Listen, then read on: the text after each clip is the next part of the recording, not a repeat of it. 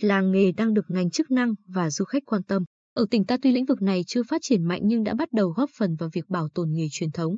Các làng nghề trong tỉnh được ngành du lịch định hướng để phát triển du lịch có thể kể đến. Rượu bầu đá ở thôn Củ Lâm, xã Nhân Lộc, tiện gỗ Mỹ Nghệ ở xã Nhân Hậu thị xã An Nhơn, nón ngựa Phú Gia ở xã Cát Tường, huyện Phù Cát, bún số 8, bánh tráng Tam Quan Nam thị xã Hoài Nhơn hay làng nghề trồng bí đao ở xã Mỹ Thọ, huyện Phù Mỹ. Ở làng nón ngựa Phú Gia hiện còn 150 hộ làm nghề.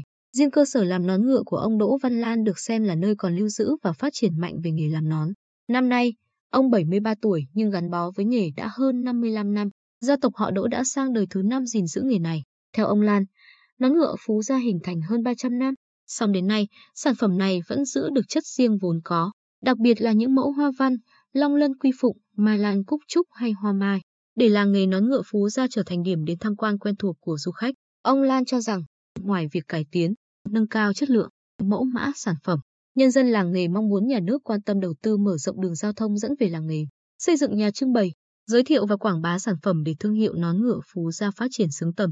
Trong khi đó, ở làng rượu bầu đá yếu tố cổ truyền trong việc trưng cất, nấu thủ công tạo hương vị riêng và làm nên danh tiếng cho sản phẩm. Hiện nay, rượu bầu đá trở thành một món quà khó thiếu với du khách về thăm Bình Định. Ông Lê Văn Thưởng, Chủ tịch Hiệp hội Rượu Bầu Đá tỉnh, cho biết hiện nay, làng nghề còn có 33 hộ nấu rượu bầu đá theo phương thức thủ công truyền thống.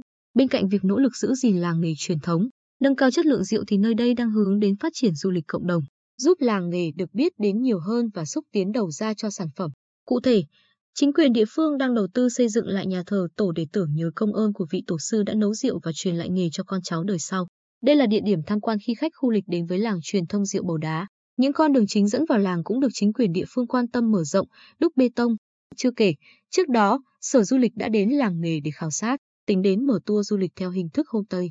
Khi tôi đến thăm, khoảng 30 hộ dân ở làng trồng bí đao Mỹ Thọ đã xuống giống trồng bí cho vụ mùa năm 2021. Ông Trương Ngọc Hoàng, Chủ tịch Ủy ban Nhân dân xã Mỹ Thọ, chia sẻ 3 năm gần đây, làng nghề này trở thành điểm đến lý tưởng cho khách du lịch đến chụp ảnh, mua sản phẩm và thưởng trà bí đao.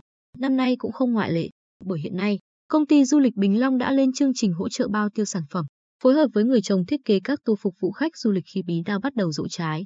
Từ tháng 4 đến tháng 5, theo Sở Du lịch, toàn tỉnh có 67 làng nghề, trong đó đã công nhận 38 làng nghề đạt tiêu chí theo quy định của Ủy ban Nhân dân tỉnh về việc quy định công nhận làng nghề.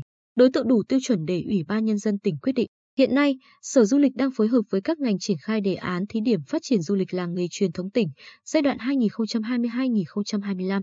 Trong đó, tổ chức tập huấn nâng cao nhận thức cho người dân về phát triển du lịch dựa vào cộng đồng, đẩy mạnh công tác xúc tiến, quảng bá du lịch gắn với việc giới thiệu các làng nghề, sản phẩm thủ công làng nghề, đầu tư phát triển các tuyến, điểm du lịch hiện có. Xây dựng chính sách hỗ trợ phát triển du lịch tại các làng nghề truyền thống là những nhiệm vụ trọng tâm sẽ được các ngành đẩy mạnh trong thời gian đến.